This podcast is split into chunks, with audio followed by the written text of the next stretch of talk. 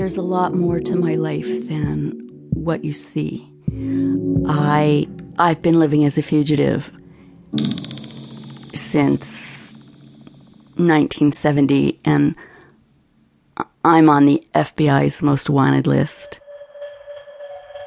See, it all started in Boston when Katherine was only 21 years old. The Vietnam War was raging, and President Nixon had just announced the invasion of Cambodia. Armed forces of South Vietnam attacks are being launched this week. Four students were shot and killed for protesting at Kent State, and then two were killed at Jackson State. Katherine was part of the National Student Strike Force at Brandeis University, protesting all the shootings and the war.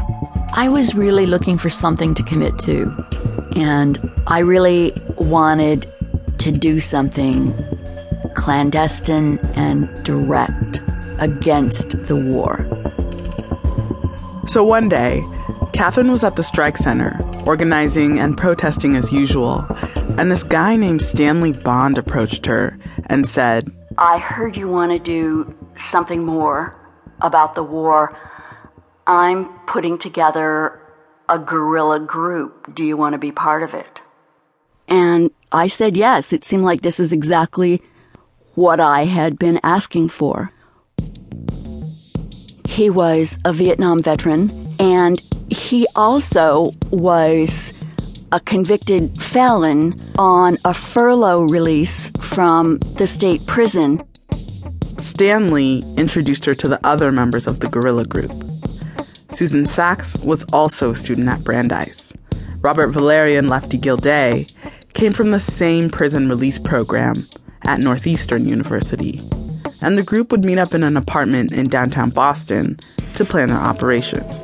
The specific and concrete thing that we would start out doing was robbing banks to finance the revolution. Their first target was the State Street Bank. On the day of the robbery, Stanley, Susan, and Robert went inside the bank.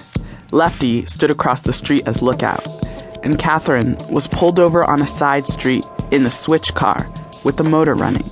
The minutes kind of ticked by, and then the stolen getaway car pulled up behind me, and Stanley and Susan and Robert Valeri got out and just really hastily got into the back seat of the car I was in.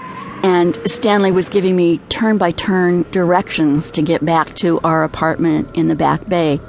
I didn't feel anything. I had ice water in my veins. And so I was driving, turn here, turn there, turn here. And then we heard on the car radio that a bank had been robbed and a police officer had been shot by somebody across the street from the bank. We knew that it had to be Lefty Gilday, whose job was to stand guard, but nobody was supposed to shoot anybody.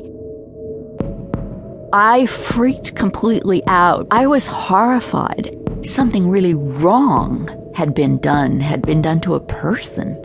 We were in trouble like we had never imagined. The officer who had been shot was named Walter Schroeder. He died the next day. By that time, we had already left Boston. They all went on the run. And one by one, Robert, Stanley, Susan, and Lefty were caught. But not Katherine. I just felt like it still made sense not to surrender. Even though the FBI had just put her on their most wanted list.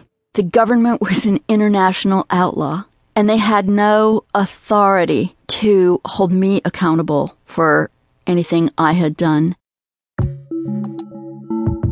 So for years, she moved from city to city with the help of radicals.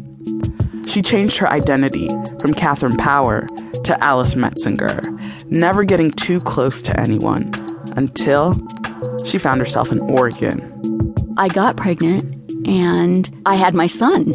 He changed everything about my life. I had left everybody over and over, and here's somebody I couldn't leave and didn't want to leave. I became more grounded. I got a job at the Poverty Agency.